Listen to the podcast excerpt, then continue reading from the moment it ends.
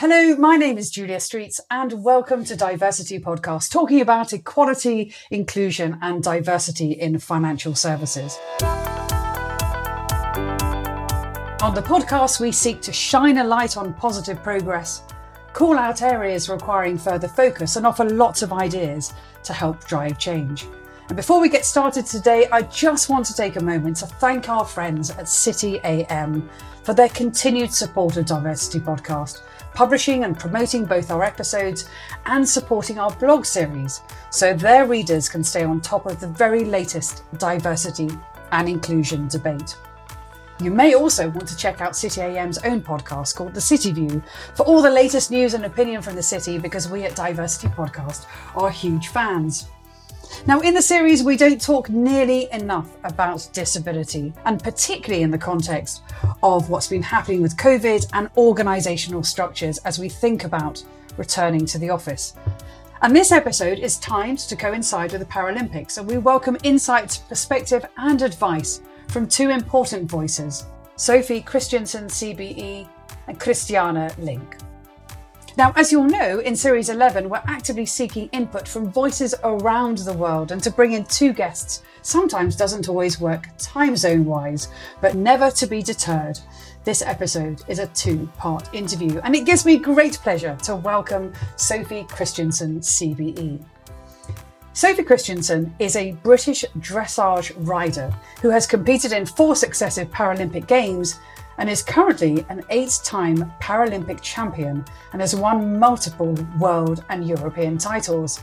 In 2016, following her success at the Rio Paralympics, she was placed fifth in the BBC's Sports Personality of the Year, the highest placed female and para athlete.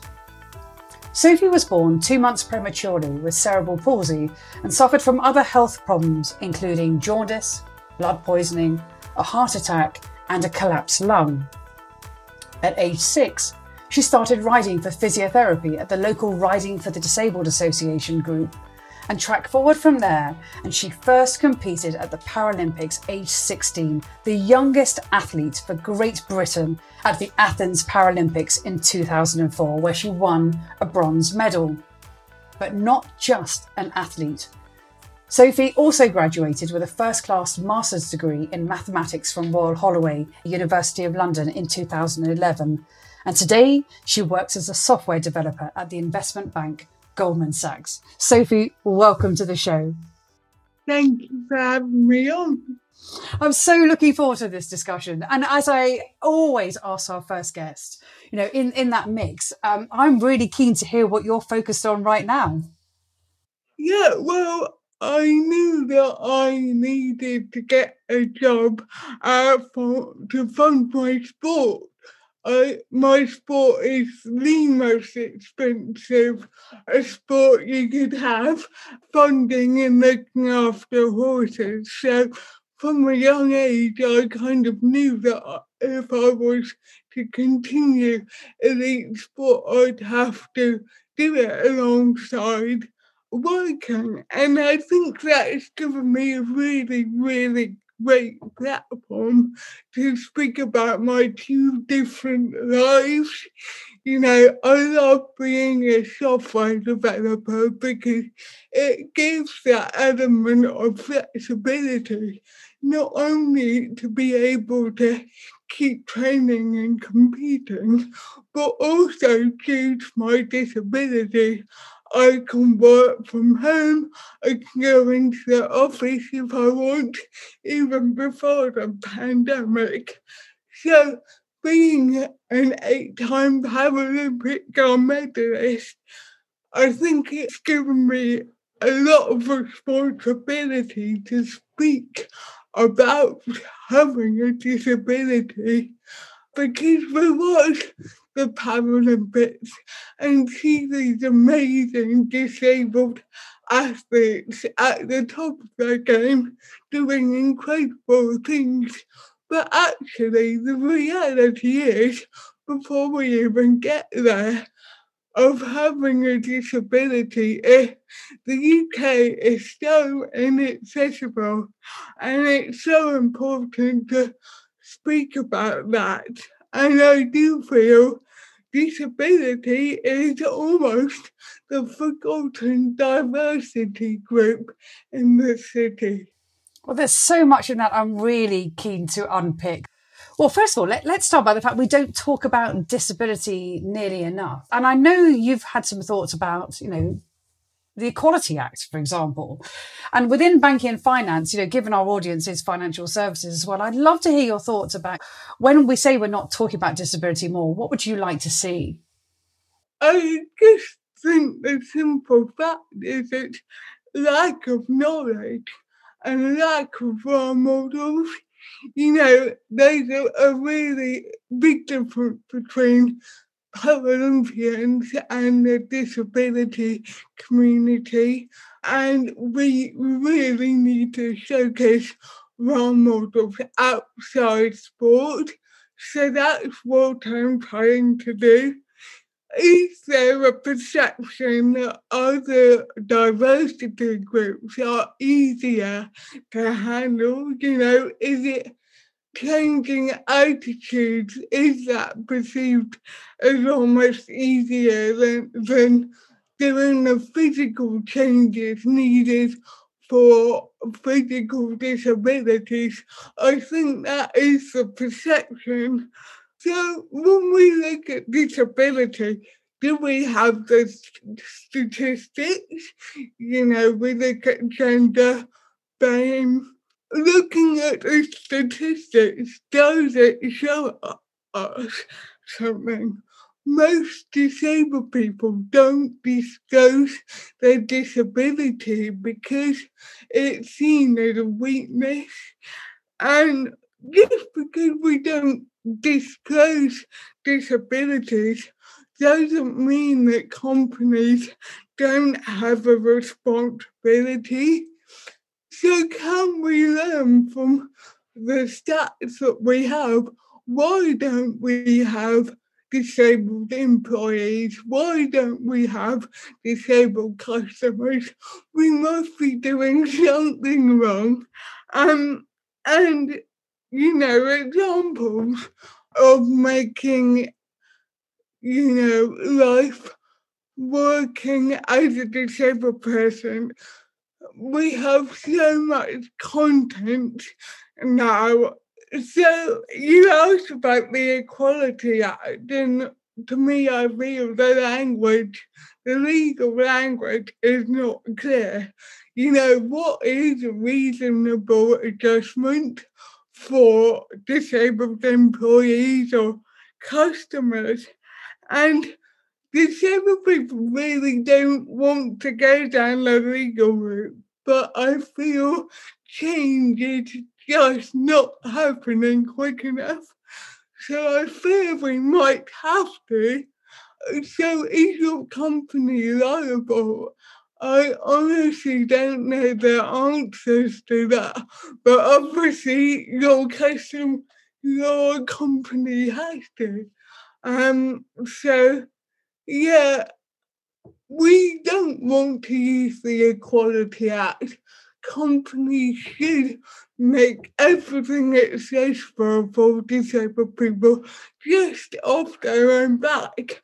But I do feel in the UK currently there's a few legal cases going going on because of inaccessible content do we have to go down that route to force change? I hate saying that, but we might have to.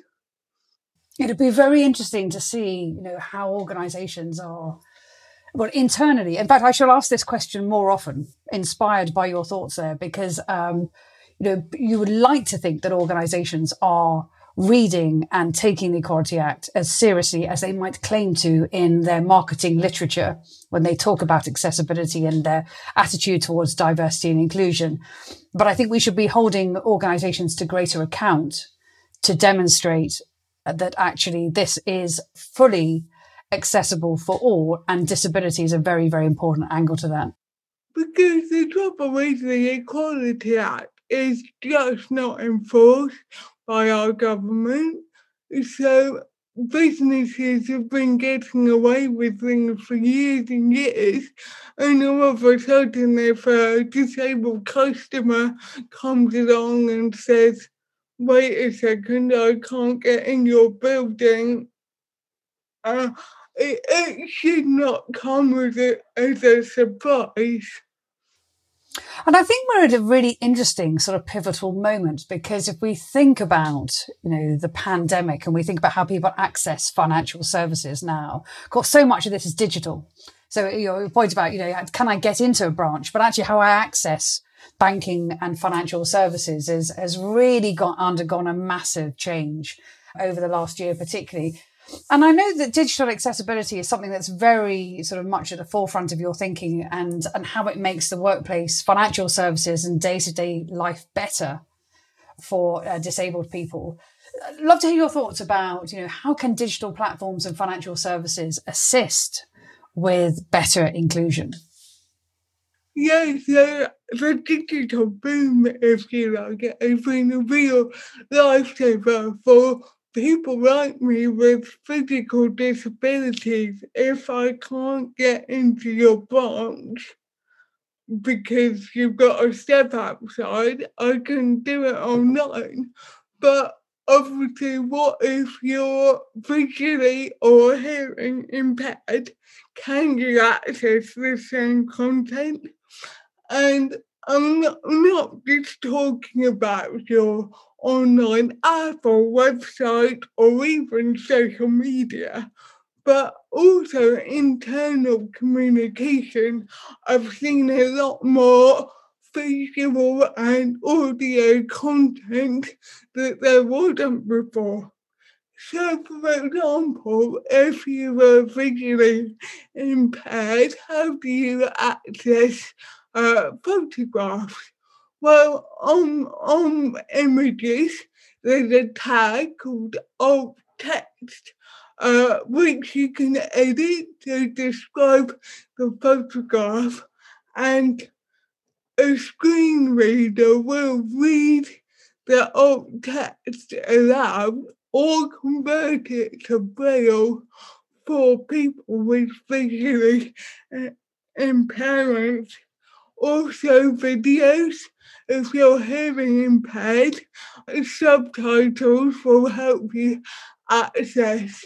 And it's not just like auto captioning, you know, Facebook and YouTube have auto alt text or auto captioning, and quite often it's nearly there, but not quite especially as I find with my speech impairment, the auto captioning is all over the place. So it's so important for you to edit that kind of accessible feature yourself. And this is a perfect example of education because obviously I don't have any sensory impairments. I can see, I can hear, but I've educated myself on what it's like for other disabilities. And it's important that we that we do educate ourselves about other disabilities. And there is some really practical things. I'm just while sitting here listening to you thinking, I think we should have a look at the diversity podcast content and hold ourselves to higher standards as well. But I think the internal communications as much as the external communications really matter. And I wonder to what degree that is being overlooked because people say we're doing it for our customers, but are we doing it for our staff? And I wonder if we could, on that point, just talk about staff and talk about engagement, recruitment, and, and also how do we motivate and inspire and retain disabled talent in organizations as well. Let's start with the, the recruitment point of view. What can we be doing to improve our recruitment processes of bringing in disabled talent? And are there any sort of outlets and areas that businesses are still continuing to overlook? Yeah, so I firstly start with what's the representation like on your website or social media. I think with Black Lives Matter, there's been a big increase in seeing, you know, different ethnicity types on social media content.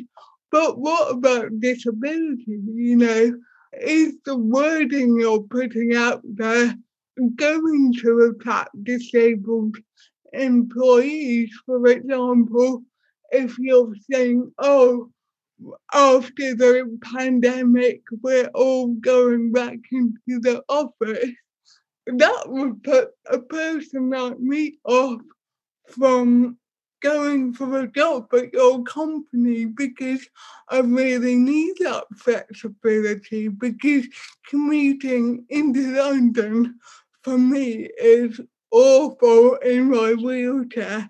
So yeah, representation is absolutely key. When you look at your recruitment process, is it accessible? So, for example, if you have tests, do you supply extra time for some people going for it? Is your recruitment process accessible with screen readers? do you advertise where disabled people can see what you're advertising? And also language, you know, if you're advertising a job role and you simply put, you know, we're open to making these kinds of arrangements for disabled people to apply, I'm so much more likely to, to want to work for you. And So these are really simple things that I think often get overlooked. And also, it's about knowledge of schemes that will help both the employer and employee. Like in the UK, we have a scheme called Access to Work, which will help fund reasonable adjustments for disabled people to access work. And I think we need a lot of understanding about how starting somewhere new can be full of uncertainties. You know, I've been to interviews where we've been told about graduates going to visit head office for a couple of weeks, which sounds really exciting to a young able bodied 21 year old. But when you're disabled, you're like, oh, but what about me? I need a carer. How am I going to fund that? So it's that kind of level of understanding that will really help recruit more disabled people.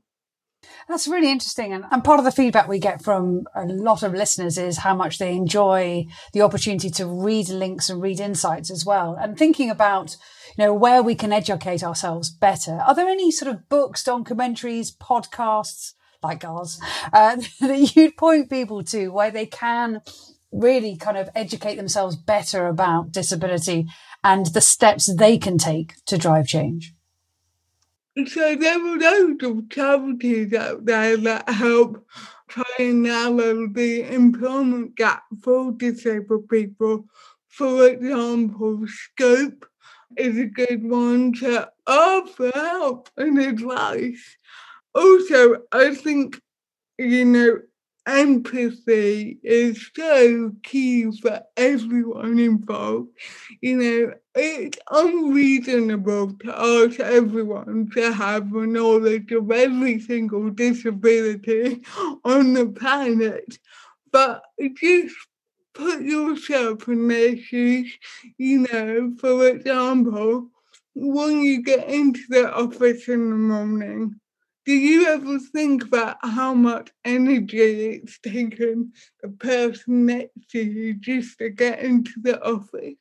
Whether it's a mother trying to get get her two young children ready to get out the door, or it's a person in a wheelchair trying to get a ramp on a train to commute into work. It's, I do think quite often we just we're in our own little world half the time when we turn up to the office and it's so important to, you know, ask people how they are.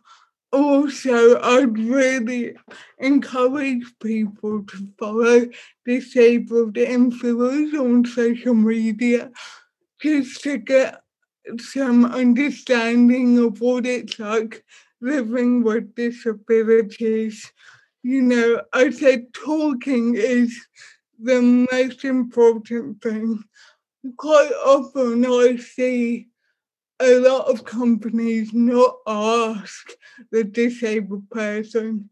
So, for example, I got told a story of a guy in an electric wheelchair was coming to work for a company, uh, and th- there were these, you know, getting ready for him going around the office, just seeing what they could adapt but they were able bodied.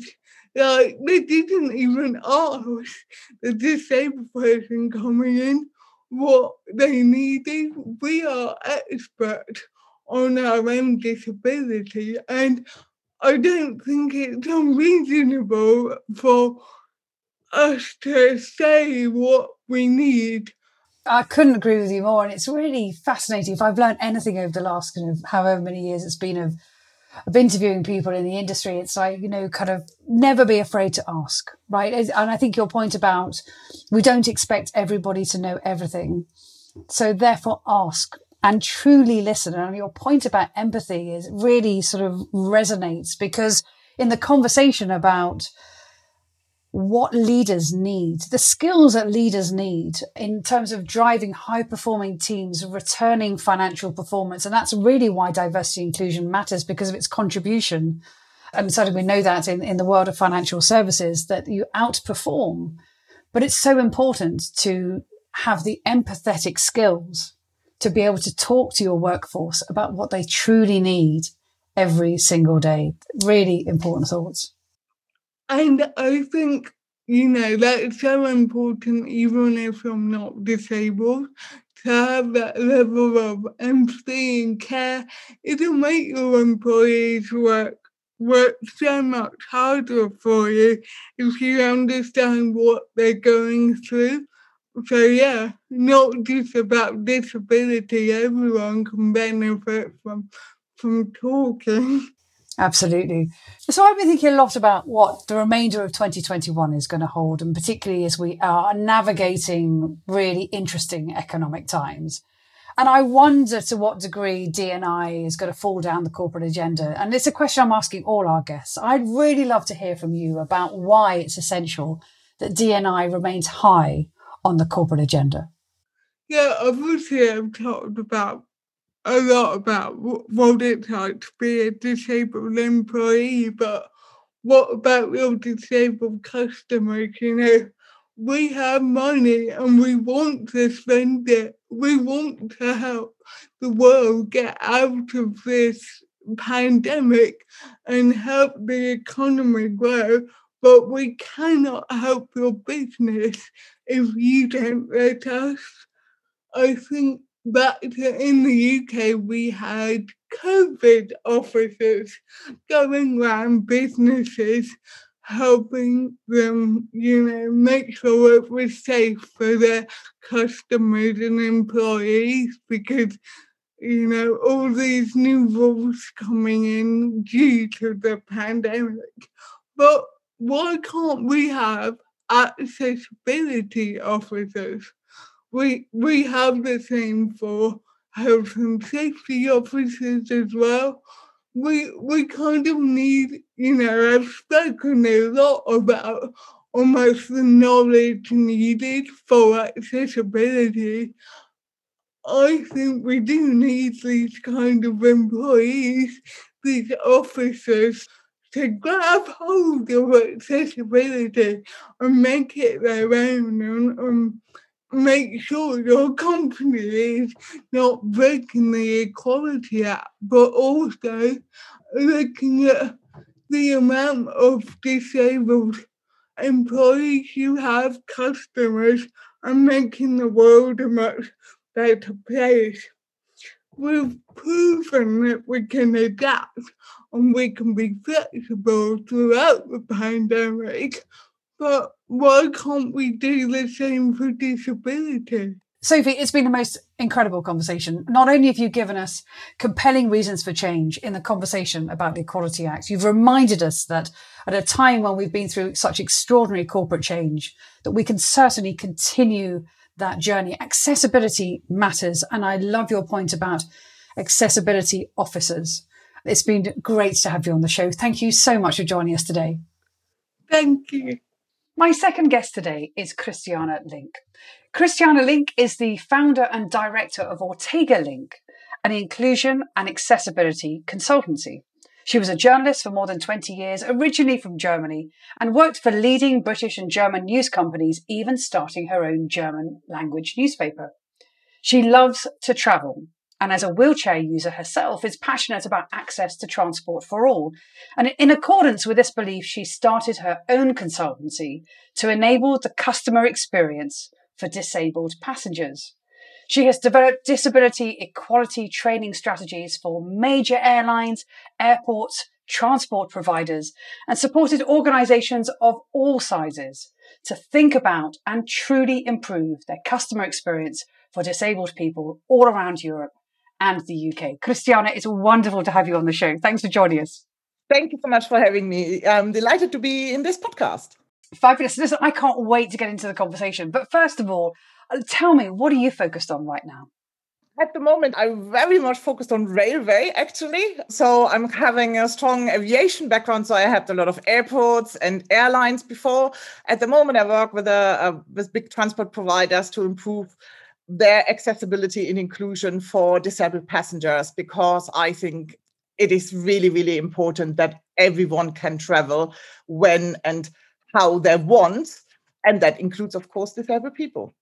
Well, let's get straight into it. When you talk about, you know, kind of access and availability of transport for all as well, this comes down to customer experience ultimately. And I'm really keen to hear your thoughts about why paying attention to this customer service really matters, particularly right now. And then also because we've got a financial services audience is, you know, what can the banks and financial institutions learn from this?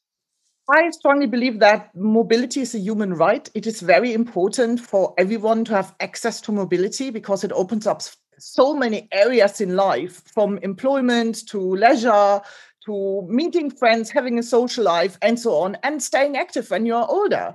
So, especially in an environment like London, not having access to public transport is a serious issue. So it is really important that people can travel and can actually participate in life.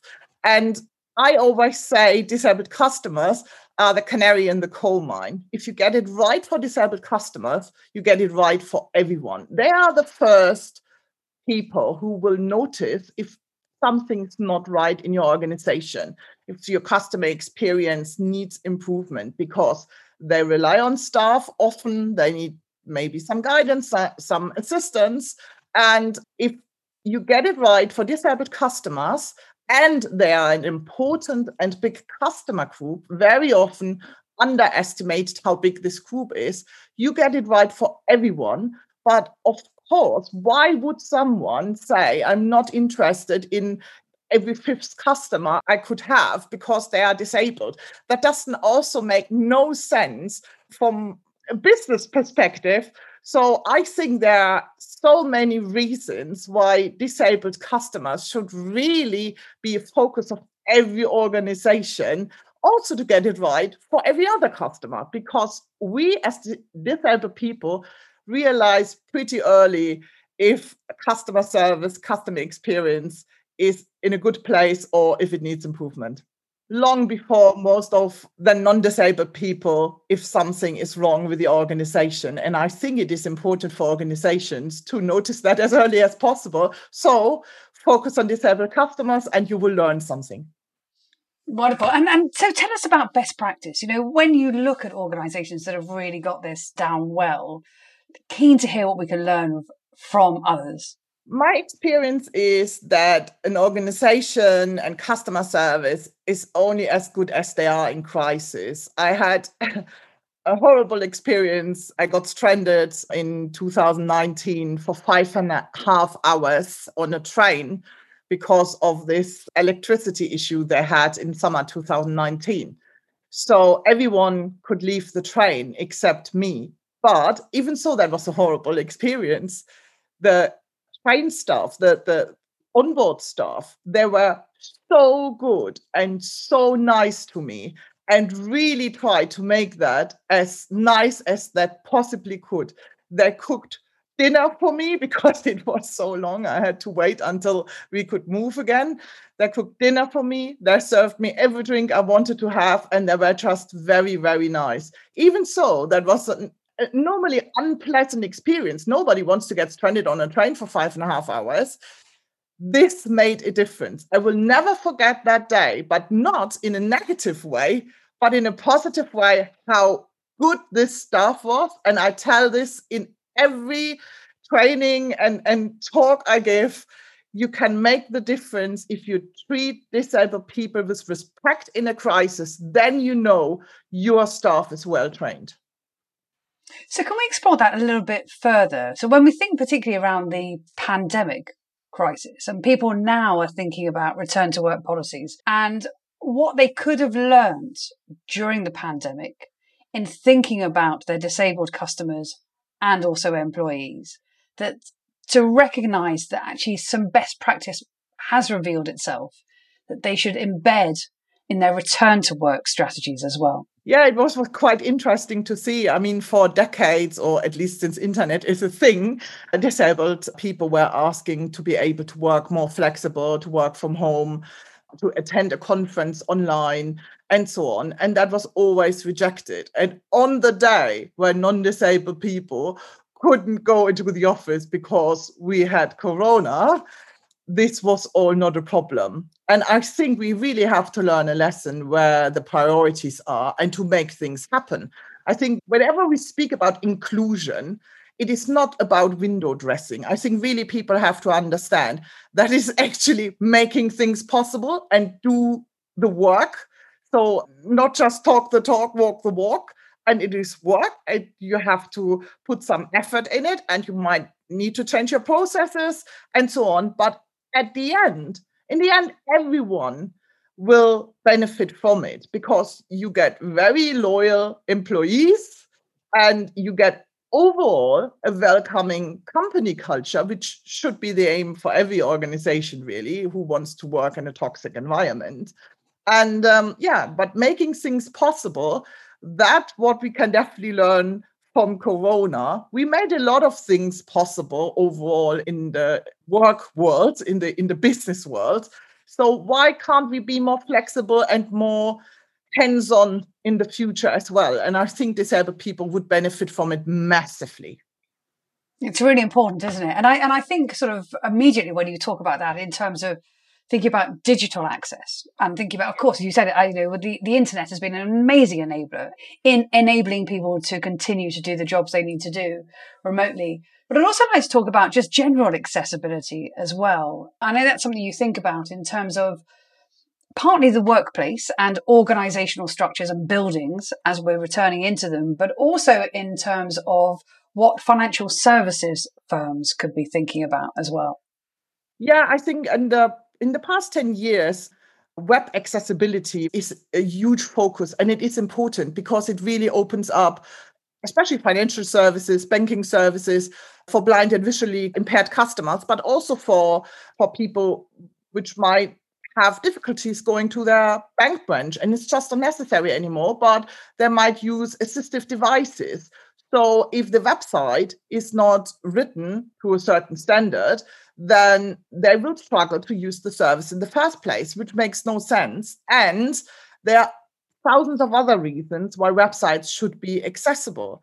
And the experience in the past 10 years, especially for blind people, and when they wanted to use their bank services, for my partner is blind, for example, and he asked his bank couple of years ago if he could get his bank statement as a PDF. I mean, today that sounds like, yeah, that's something they could do.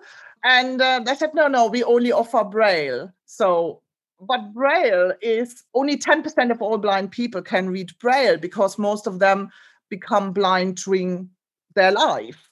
So they had some solution, but they never looked into if that is really the solution the customer wants. It was more like a box ticking exercise without thinking if that is really what is needed by 90% of blind people, or if just providing a PDF would be much easier when he can use where he can use his screen reader on his own computer and go through the statement as uh, people who can see as well. And, and funny enough, the same banks, my feeling is a bit the same banks who struggled to provide accessible services 10 years ago are now struggling to keep their normal customer base because they struggle in general to listen to their customers early and then act on it. So the simple example with can I please have a PDF?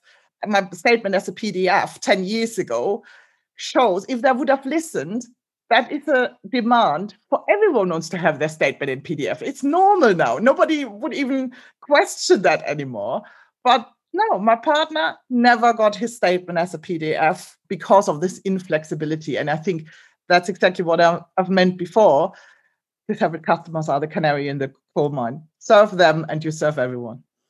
It's really interesting listening to you talk because I mean, I chair so many discussions about financial organizations and also many in the world of fintech and, and financial services talking about customer centric strategies, customer experience, user experience, but actually how much is at the very, very heart of the reality of the user yeah. experience, which is really fascinating to hear you talk about that as well. it is always linked to operations. So very often um, there are brilliant strategies written, and I have nothing against strategies. You need a strategy, but then you have to deliver them. And that is where a lot of organizations are failing because the practical approach is then missing. So, what is actually what will the customer see? Is that good enough? Is that really what customer wants or not?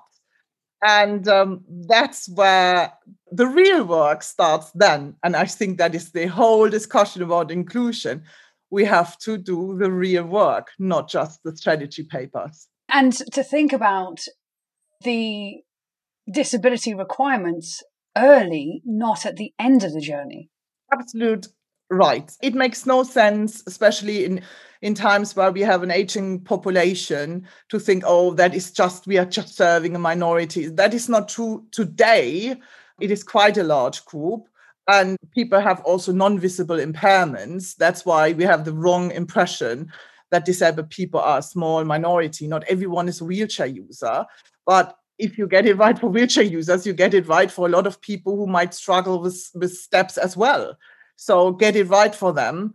And we have an aging population. So we really have to think hard about how service in general, and if that is in public transport, if that is in finance, if that is in retail, will look like in the future if if we don't want to lose this customer group. And basically i think we even can't afford that because this group becomes so big now.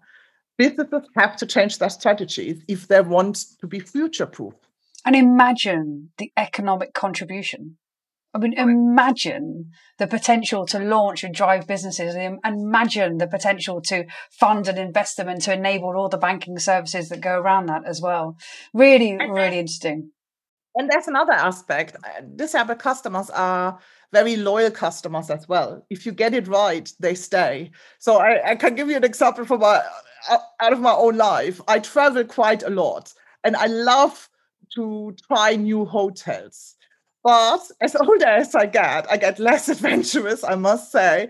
And then I stay with a hotel. If I know they have a decent, accessible room, the surroundings are okay, and the staff is well trained and, and just delivers good customer service, I will stay there for years. I travel to Berlin, if we don't have Corona, four times a year minimum um, I have one hotel now. They have the customer for life because they have a great room and they were amazing. And I was so tired of bad hotel rooms, bad designed hotel rooms when it comes to accessibility that I saw this new hotel and I when I was in Berlin and I just went to the reception and asked them, can I have a look at your hotel room? Because I might stay there in, in four weeks' time. I'm here again in Berlin they were amazing. They didn't find that weird. They fully understood why I was asking that. So they showed me every single accessible room they had. I made a note of the best room which suits my needs best. And I booked this room now, I think, to the end of my life because the stuff was so nice and the stay itself was great as well. That is what I mean with, with loyalty. If you get it right once and you're serving this customer well in the future, you might keep them forever. Really interesting. Thank you so much for your thoughts of that. And I was just thinking about, you know, because so much of this is very, and it sounds like an obvious thing to say, okay, but this is very human centric conversation, human centered conversation. I want to really talk about, if we could just pivot the conversation slightly into the conversation about talent, disabled talent. You know, this is a talent pool that I fundamentally believe is untapped. And I would love to hear your thoughts about what organizations should be thinking about in terms of the processes of recruiting disabled people. What can we do to improving? Where should we be looking to find our talent and what are businesses at risk of overlooking? I have a very strong opinion on that because I think what organizations at the moment don't realize is that there's a lot of window dressing going on. And in fact, they alienate disabled people with window dressing approaches if they don't treat disabled cu- customers well, they will never cause an interest in getting them as employees. I think that is a totally misunderstood way. It is not just there's this this initiatives which lights buildings once a year purple. That says to me Uh, uh, just to make people aware they are disabled people. I don't even understand what they actually want to say to start with, but it shows to me as a potential disabled employee, we are window dressing. So it has the totally opposite effect to me personally. It's just my personal opinion. I think what's really important is to see organizations targeting disabled customers, valuing, appreciating disabled customers, because even if these people are not customers themselves, they witness that, they notice that and say, that's a great organization. I want to work for them. And then and they feel so there is a huge barrier because of the experience of discrimination in the past to apply for, especially I think for big organizations and a lot of disabled people even expect to get discriminated even if they get an interview it is so bad. The situation is so bad. And I think it is really important to get the message right in general as an organization. So, not doing inclusion, whatever, posts on LinkedIn or something like that, that doesn't convince me, I must say. I want to see what you're actually doing tell me how many of your offices are wheelchair accessible? How many disabled people are already working for you? That's an interesting information. And welcome me in the job description already. So not just this standard sentence we welcome applications everyone has that. And then in fact no that doesn't mean that you're actually welcoming. What does it actually mean? How should i know if that is actually true or if that just looks nice or something like that. So I think, again, we are at this topic walk the walk, show that you are an inclusive organization. Um, offer accessible events, make your website accessible, use the right tone and the right language, stop being patronizing to customers and also disabled employees or applicants that will all make the, the huge difference. It is not done with posting on LinkedIn, we are inclusive and we want to see more disabled people in the organization. I, am afraid that is not enough. I'm a big fan of, of events. So a lot of organizations have now started to kind of recruitment events, especially for potential disabled employees. And I think I find this very important because that is a chance where the organization can actually show and really present what they have already done. And this lowers the barrier massively for disabled people to come forward and say, well, I either consider a job change or I consider applying in the first place or whatever it is. I think that is a really, really good tool where employers can can show what they have done and what their culture is. But again, no window dressing at these events either. It will not work. Yeah, absolutely. And it's fascinating, isn't it? Because a lot of the banks and financial institutions will have these big job fair days. What we're saying is basically think about that in a slightly different way and think about job fair days for people with disability. I think that's that's amazing. Oh, I know I love this because not only does it completely support what I hold to be very true, which is you know, when t- window dressing is one thing, what's the lived reality? And the re- lived reality is experienced by your customers and your employees, hands down. And that's you know the number one opinion to pay attention to with this. But also the fact that it's very practical, and we love it when our listeners can go away and really think about things they could do tomorrow and I'd love to ask you another question as well, which is, you know, where should we go to educate ourselves? What websites, books, resources would you recommend we call upon? There is so much around. I think what is really lacking at the moment is that, yeah, I would even call it the disability culture is understood. There's something like the disability movement, but nobody is actually talking about that. And that leads to organizations really don't understand who we are, especially the younger, middle aged, disabled people becoming more and more confident and they expect service. And that is a good thing. So, honestly, I think the best source for me personally, but what I would recommend is go on Twitter. The disability community is on Twitter. That's where they communicate with each other, especially when it, especially about transport, but also other areas you will find the most shocking experience on Twitter, but you can learn from it as well. And if I would have to pick one book I've read last year, I would recommend to read the autobiography of Judith Heumann. And the title is Being Heumann. So Heumann, human, Heumann. And uh, she is basically, she's the mother of the ADA in the US.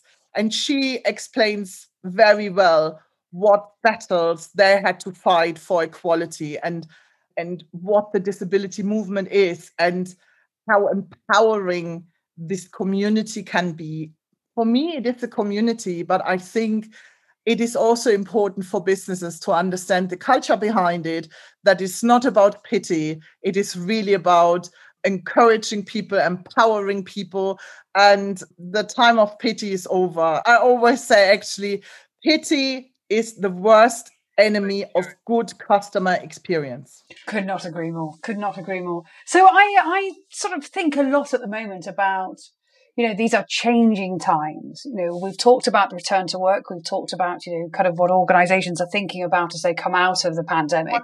So one of the things I've been sort of thinking about as we're going through interesting changing economic times and we've talked about the return to work we've talked about you know kind of customer experience and how people are now experiencing financial services and all manner of services from organizations as well but I do worry that the conversation about diversity inclusion can fall down the agenda, particularly when we're paying attention to tough times.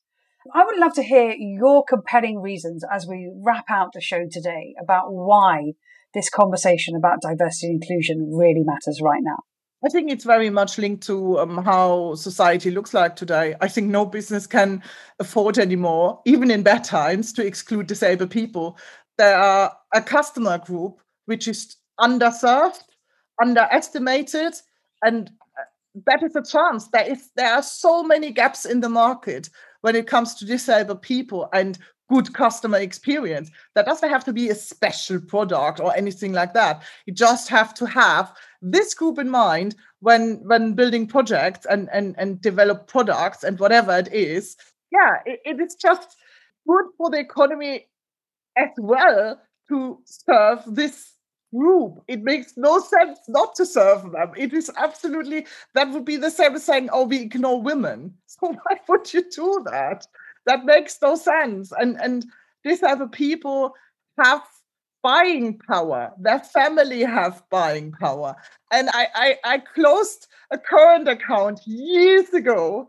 And that was the first current account I ever had in the UK because the, the bank had a battle against an 18 year old wheelchair user because the branch was not accessible and they've lost the case. So I closed the current account. I'm now 20 or 15 years older. I have a good income. They lost me forever. It makes no sense. It really makes no sense not to serve this group. Christiane, I think it's been a joy to have you on the show. Thank you so much for taking time to be with us today. It was a pleasure. I really enjoyed that. And as always, thank you to all our listeners. I hope you've enjoyed the show as much as I have, and we look forward to bringing you another episode of the DiverCity Podcast very soon.